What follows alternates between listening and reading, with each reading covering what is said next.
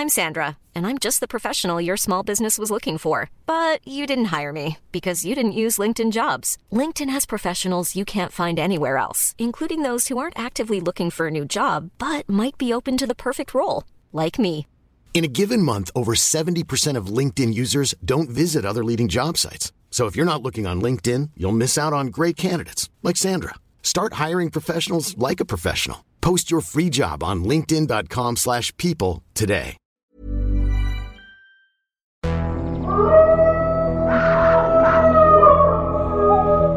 Bienvenue dans Nous les vivants, une série de podcasts de l'Obs consacrée comme son nom l'indique au règne du vivant, de tout le vivant, les animaux et les plantes, à l'heure où l'on commence à comprendre, nous humains, qu'il n'existe pas de réelle séparation entre eux et nous. Pour évoquer ce foisonnement, je suis en compagnie de Laurent Tillon, qui est naturaliste à l'Office national des forêts et grand spécialiste du vivant.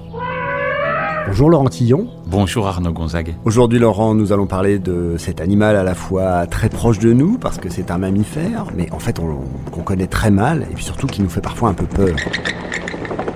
Je veux parler de la chauve-souris. On va s'intéresser aujourd'hui en particulier à monsieur et madame chauve-souris. Parce que, on va le voir ensemble, j'ai l'impression, monsieur et madame chauve-souris ne font pas vraiment lit commun et même ne font pas vraiment vie commune. Exactement. Alors chez les chauves-souris, on est face à un mode de fonctionnement qui est très particulier. Alors c'est des animaux finalement qui sont assez proches de nous. hein. Euh, Nous les, les, les humains, ce sont des mammifères qui ont une particularité de c'est de, de, de, de vivre la nuit principalement et puis euh, de, de voler aussi. Ces animaux qui sont de toute petite taille, euh, bien souvent par exemple la pipistrelle commune, on la compare à un morceau de sucre, c'est en gros la taille d'un pouce humain hein, simplement. Donc c'est pas de très très grands animaux mais qui ont la particularité de s'associer pour vivre bien dans la durée en colonie constituée uniquement de femelles et les mâles en sont exclus pour diverses raisons. Mais ces femelles vont ensemble du coup vivre toute la saison printanière et estivale en s'associant pour trouver les gîtes, pour réchauffer ces gîtes, en même temps pour élever les jeunes. C'est des animaux qui ont aussi la particularité de vivre assez longtemps, c'est pour ça qu'elles ne produisent qu'un seul jeune. Et en fait, la structure démographique de la colonie est réunie autour soit de familles, soit de groupes d'amis. Ce qui est assez euh, étonnant d'ailleurs. Je vais vous citer deux exemples. Chez le murin de Bechstein, qui est une espèce que j'aime tout particulièrement, c'est une espèce qui vit dans les arbres, et c'est une espèce qui est composée de petites colonies réunissant des lignées familiales. On trouve dans le même gîte les mères, les grands-mères, les arrière-grands-mères, les filles, les petites-filles, les tantes, les cousines, mais par contre, c'est vraiment des groupes qui sont très soudés les uns entre eux et qui vont rester ensemble la plupart du temps. Chez d'autres espèces, par exemple l'oreilla roux, alors c'est une toute petite chauve-souris hein, qui elle aussi a la possibilité de vivre dans les arbres, mais parfois aussi dans les habitations.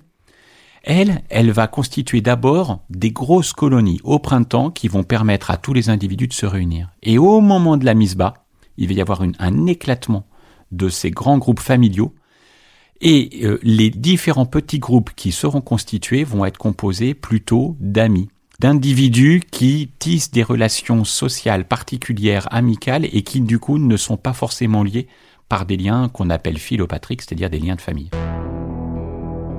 Est-ce qu'on sait pourquoi est-ce que euh, les mâles s- chauves-souris sont si indésirables auprès des femelles? Qu'est- Qu'est-ce qui fait qu'on les chasse? Parce qu'ils sont chassés à partir du moment où ils deviennent euh, des adultes, tout de suite. Ils sont chassés à la fin de leur première année. Donc, faut, faut imaginer, les naissances ont lieu autour du, mois de juin. Et puis, a lieu pendant tout l'été l'élevage euh, partagé au sein de la colonie entre les différentes femelles adultes reproductrices, parfois non reproductrices aussi. Des femelles peuvent aider alors qu'elles n'ont pas mis bas un seul jeune. Mais pour autant, elles s'occupent tout autant des jeunes, qu'elles soient femelles ou qu'elles soient mâles. Et au sein de la colonie, les mâles euh, apprennent avec les autres à vivre ensemble jusqu'à l'automne, jusqu'au moment de l'éclatement des colonies. Et c'est une période transitoire qui peut être un petit peu compliquée, notamment pour les jeunes mâles, qui se retrouvent éjectés de la colonie tout en étant quand même acceptés encore occasionnellement au sein des groupes. Et puis arrive l'hiver.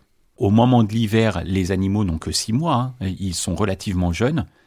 Et là, chacun, de toute façon, qu'on soit adulte, juvénile, qu'on soit mâle ou femelle, doit se débrouiller pour passer l'hiver dans un endroit qui lui convient tout particulièrement, au calme, à l'abri. Et quand au printemps l'animal se réveille, si il s'agit d'une femelle, effectivement, l'animal pourra rejoindre le groupe tant désiré dont il est issu. Mais par contre, si l'individu en question est un mâle, il se trouve rejeté et bien souvent isolé. Alors, il y a plein d'hypothèses autour de, euh, autour de ce comportement particulier. La première hypothèse, c'est que si les mâles restaient au sein des colonies, ils pourraient être tentés de se reproduire avec les individus qui seraient fertiles dans le courant de l'été suivant, entraînant un risque de consanguinité plutôt élevé. Et c'est ce type de comportement-là que l'éjection des mâles contribue à, éviter. Mais il y a aussi un autre phénomène.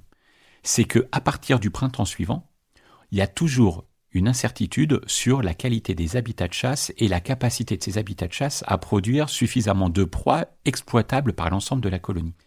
Si les mâles restaient, alors que finalement, on le découvrira, ils ont un rôle très très très très euh, sommaire vis-à-vis des colonies de femelles et vis-à-vis d'un possible élevage et contribution d'élevage des juvéniles, ils pourraient prendre part à la consommation des rares proies disponibles pour l'ensemble de la colonie de femelles. Or, il est évident qu'à partir du moment où les conditions sont un peu compliquées, les femelles, qui elles se reproduisent, au début elles sont gestantes, avec des contraintes liées à la gestation qui sont très fortes, puis après elles sont allaitantes. La production de lait est un, phénomène qui est très coûteux en énergie. Il faut avoir accès au maximum de ressources alimentaires pour produire tout le lait dont les animaux auront besoin. Si les mâles restaient à proximité des colonies de femelles, il y aurait le risque pour les femelles que les mâles ponctionnent une part de l'alimentation qui serait nécessaire et indispensable à la colonie. Donc l'une des autres raisons qui justifient l'éviction des mâles des territoires utilisés par les colonies, c'est de protéger la ressource alimentaire dont les femelles vont avoir besoin pour l'élevage des jeunes. C'est un vrai matriarcat en quelque sorte. On peut parler vraiment, là, pour le coup, d'un matriarcat. Est-ce que euh, ce matriarcat est égalitariste? Il y a des hypothèses, on a des doutes. Revenons sur le murin de Bechstein dont je parlais tout à l'heure. C'est une espèce qui a été particulièrement bien étudiée par euh, un Allemand, Gerald Kers. Il a travaillé à partir de nichoirs, donc des gîtes artificiels qu'il a posés en forêt. Et puis, sur euh, tous les individus des colonies qui utilisaient ces nichoirs, il avait opéré des prélèvements génétiques pour connaître les lignées familiales qui utilisaient ces nichoirs. En même temps, tous les individus étaient marqués d'une petite puce, un transpondeur, qui se déclenche lors du passage sur une barrière infrarouge particulière. Euh, et puis, euh, dès que l'animal passait pour aller à l'intérieur du nichoir et rejoindre le reste de la colonie, on avait donc sa signature. Ça faisait bip. Ça faisait bip. Comme, comme au supermarché. Exactement. Mais en plus de ça, on était capable de savoir dans quel sens l'animal passait dans le nichoir. Est-ce qu'il entrait ou est-ce qu'il sortait Et il passait par une petite balance. On avait la carte d'identité précise de l'animal et son état de santé pile au moment du passage à l'intérieur du nichoir. Et à partir de toutes les études et de toutes les observations que Gerald Kers a opérées à l'intérieur des colonies, il s'est rendu compte qu'il semblait y avoir des individus particulièrement dominants par rapport aux autres. C'est un phénomène qui est très difficile à percevoir parce qu'il faut imaginer étudier des animaux qu'on est incapable d'élever, étudier des animaux qui vivent la nuit, qui volent, parfois, notamment pour ce murin de Bechstein, en canopée sans jamais descendre à hauteur d'un observateur terrestre, c'est particulièrement compliqué. Donc il a fallu qu'il soit inventif et qu'il arrive à interpréter toutes les observations qu'il pouvait faire. Et il a déduit des différents comportements, des différentes observations, que certaines femelles semblaient décider pour le reste de la colonie du comportement à adopter et, notamment de celles qui allaient avoir la possibilité d'exploiter tel type d'habitat plutôt que tel autre, parce que la ressource alimentaire était suffisante ou pas. Mais il a aussi mis en évidence qu'il y avait probablement au sein de la colonie un circuit de décision pour savoir au final quelles étaient les femelles qui pourraient se reproduire et celles qui ne le pourraient pas parce que les conditions météorologiques du moment ne permettaient pas à toutes les femelles d'avoir accès à une nourriture suffisante sur le terrain de chasse utilisé par la colonie.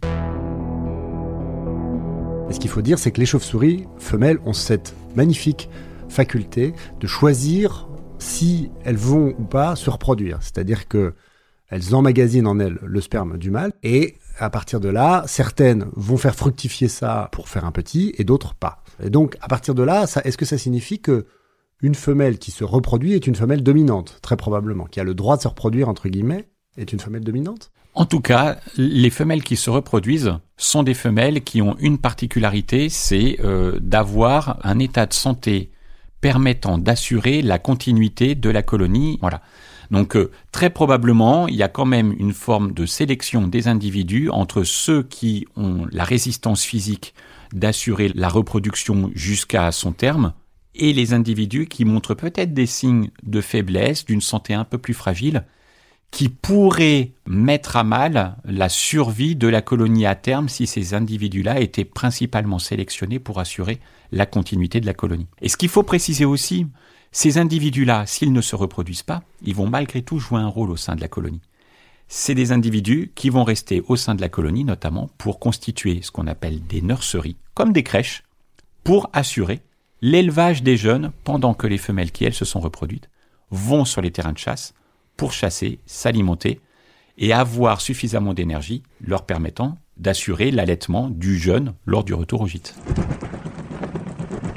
Donc celles qui n'ont pas eu de bébé deviennent un peu nounous en quelque sorte. Ah c'est exactement ça. En fait, il y a vraiment des nurseries qui se mettent en place, mais avec une conséquence, hein, c'est que euh, tant que les femelles reproductrices ne sont pas rentrées au gîte, eh ben les euh, les nounous sont obligés de rester au sein de la colonie pour assurer l'élevage du jeune, pour assurer le gardiennage qui est nécessaire, et en même temps le maintien d'une température suffisante auprès du jeune pour qu'il ne baisse pas en température. Est-ce qu'il y a des tempéraments de chauve-souris? Est-ce que vous pouvez observer ça, vous, euh, sur le terrain? On a un peu tendance, comme pour beaucoup d'animaux d'ailleurs dans la nature, hein, à, parler de la chauve-souris, de l'espèce telle qu'elle est, l'oreillard roux, le murin de Banton, le murin de Bechstein, la pipistrelle commune. Mais pour autant, comme pour nous d'ailleurs finalement, nous les humains, chaque individu a son tempérament. On a bien vu que certains individus étaient capables de se reproduire, d'autres n'en étaient pas capables. On voit bien qu'il y a des différences au sein d'une même espèce entre différents individus et même au sein d'une même colonie. En réalité, chaque animal a son caractère, chaque animal a son tempérament. Et c'est quelque chose dont on se rend compte quand on est chiroptérologue et qu'on a la grande chance, dans les différentes opérations d'observation de ces espèces, d'en capturer. Alors attention, hein, la capture euh, doit se faire euh, sous condition, avec une autorisation spéciale, puisque toutes les espèces sont protégées, on n'a pas le droit de les manipuler.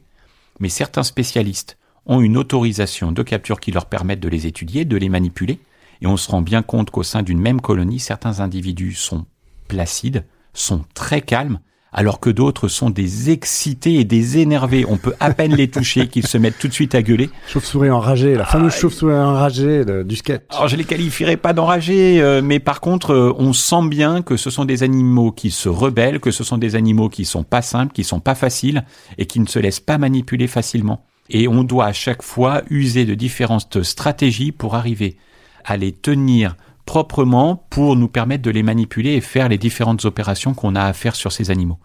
Ce qui induit bien un caractère particulier pour chaque individu.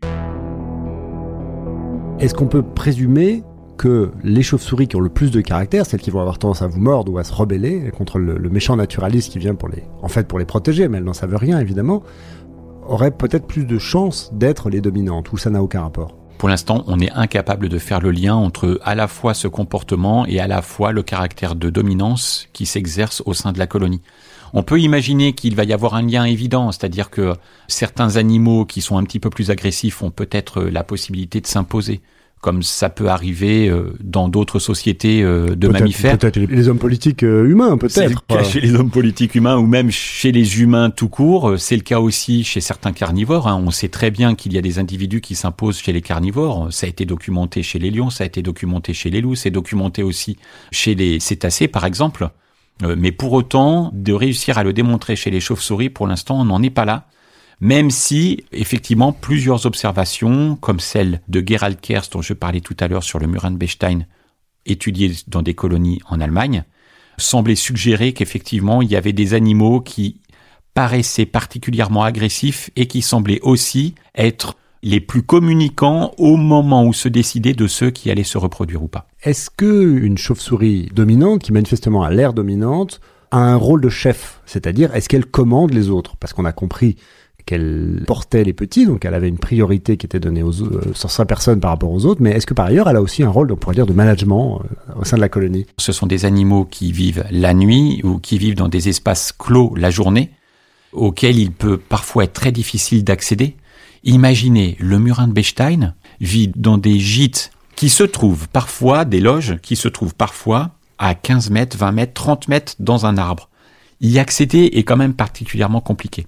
Alors, les quelques observations qui ont été réalisées par Gerald Kers dans les nichoirs ont montré quand même qu'il y avait comme des bourdonnements, qu'il y avait des petits cris, comme des petits cris de souris, tels qu'on peut les imaginer, et qui vraisemblablement induisent la transmission d'une information entre les individus. Mais de là à exprimer une forme de dominance qui serait vraiment visible et qui s'imposerait aux autres individus, pour l'instant, on ne l'a pas encore euh, documenté tel qu'on le rêverait. Voilà.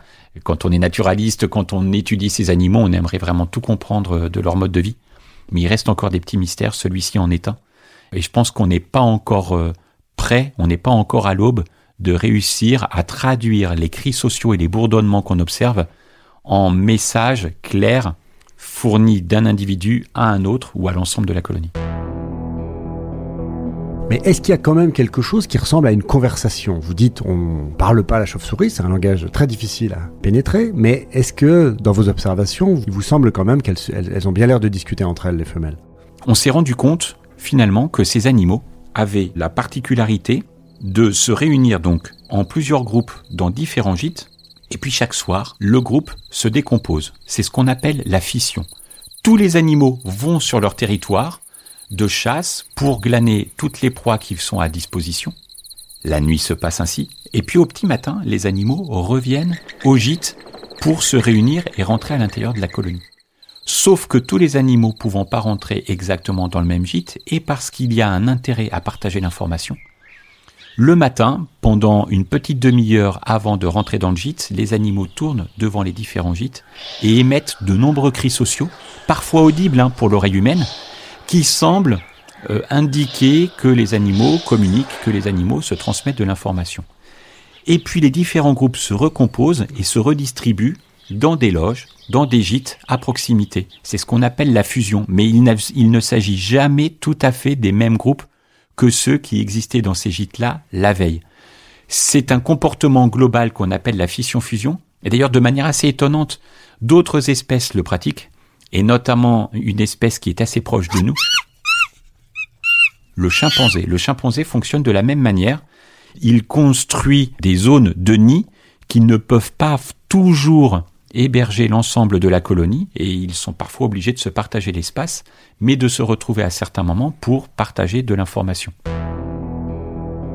On redispatche qui habite où et avec qui, en quelque sorte. Exactement. On, redonne toutes les informations et c'est probablement à cet instant que se transmettent l'information, bien sûr, sur les, terrains de chasse, mais qu'en même temps, euh, les animaux en profitent pour se transmettre de l'information qui est utile à la vie sociale et à la vie en société. Je vais juste en finir par un exemple particulier autour de la fission-fusion. J'ai eu la chance, à un moment donné, de travailler sur donc une colonie de murins de Bechstein, dans une très belle forêt que je vous invite à visiter, la forêt de Rambouillet en Île-de-France. C'est une forêt de chênes dans laquelle on trouve de nombreuses colonies de murins de. Et à un moment donné, j'avais équipé cinq individus différents avec une petite balise qui me permettait de les retrouver en journée et de les suivre la nuit sur leur terrain de chasse. Et un matin, alors que mes cinq individus que j'avais équipés étaient tous dans le même gîte la veille au soir, les individus sont revenus au gîte. Quatre d'entre eux qui étaient équipés ont échangé des cris sociaux devant ce gîte-là et sont partis vers un nouvel arbre qui se trouvait à 800 mètres de là. Le cinquième est arrivé un peu en retard et avec d'autres individus qui n'étaient pas équipés, alors que le jour se levait, il est entré dans la loge de la veille.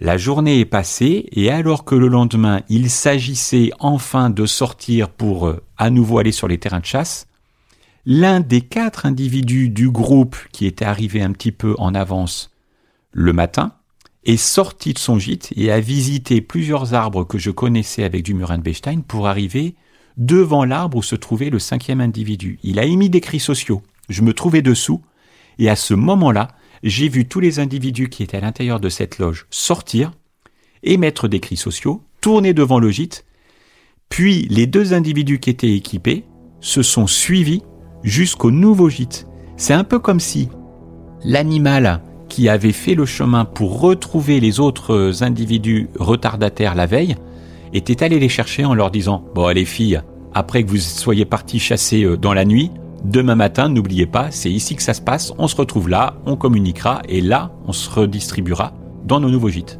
Voilà ce qui s'appelle une colonie bien tenue. Une colonie bien tenue et qui est capable de la jouer collectif. Merci Laurent Tillon, à bientôt. Merci Arnaud Gonzague.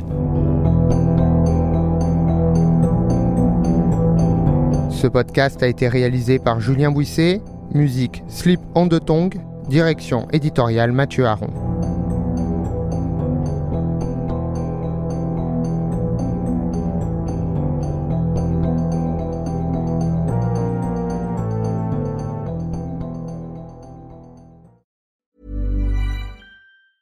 Hey, it's Danny Pellegrino from Everything Iconic. Ready to upgrade your style game without blowing your budget? Check out Quince. They've got all the good stuff shirts and polos, activewear, and fine leather goods, all at 50 to 80% less than other high end brands.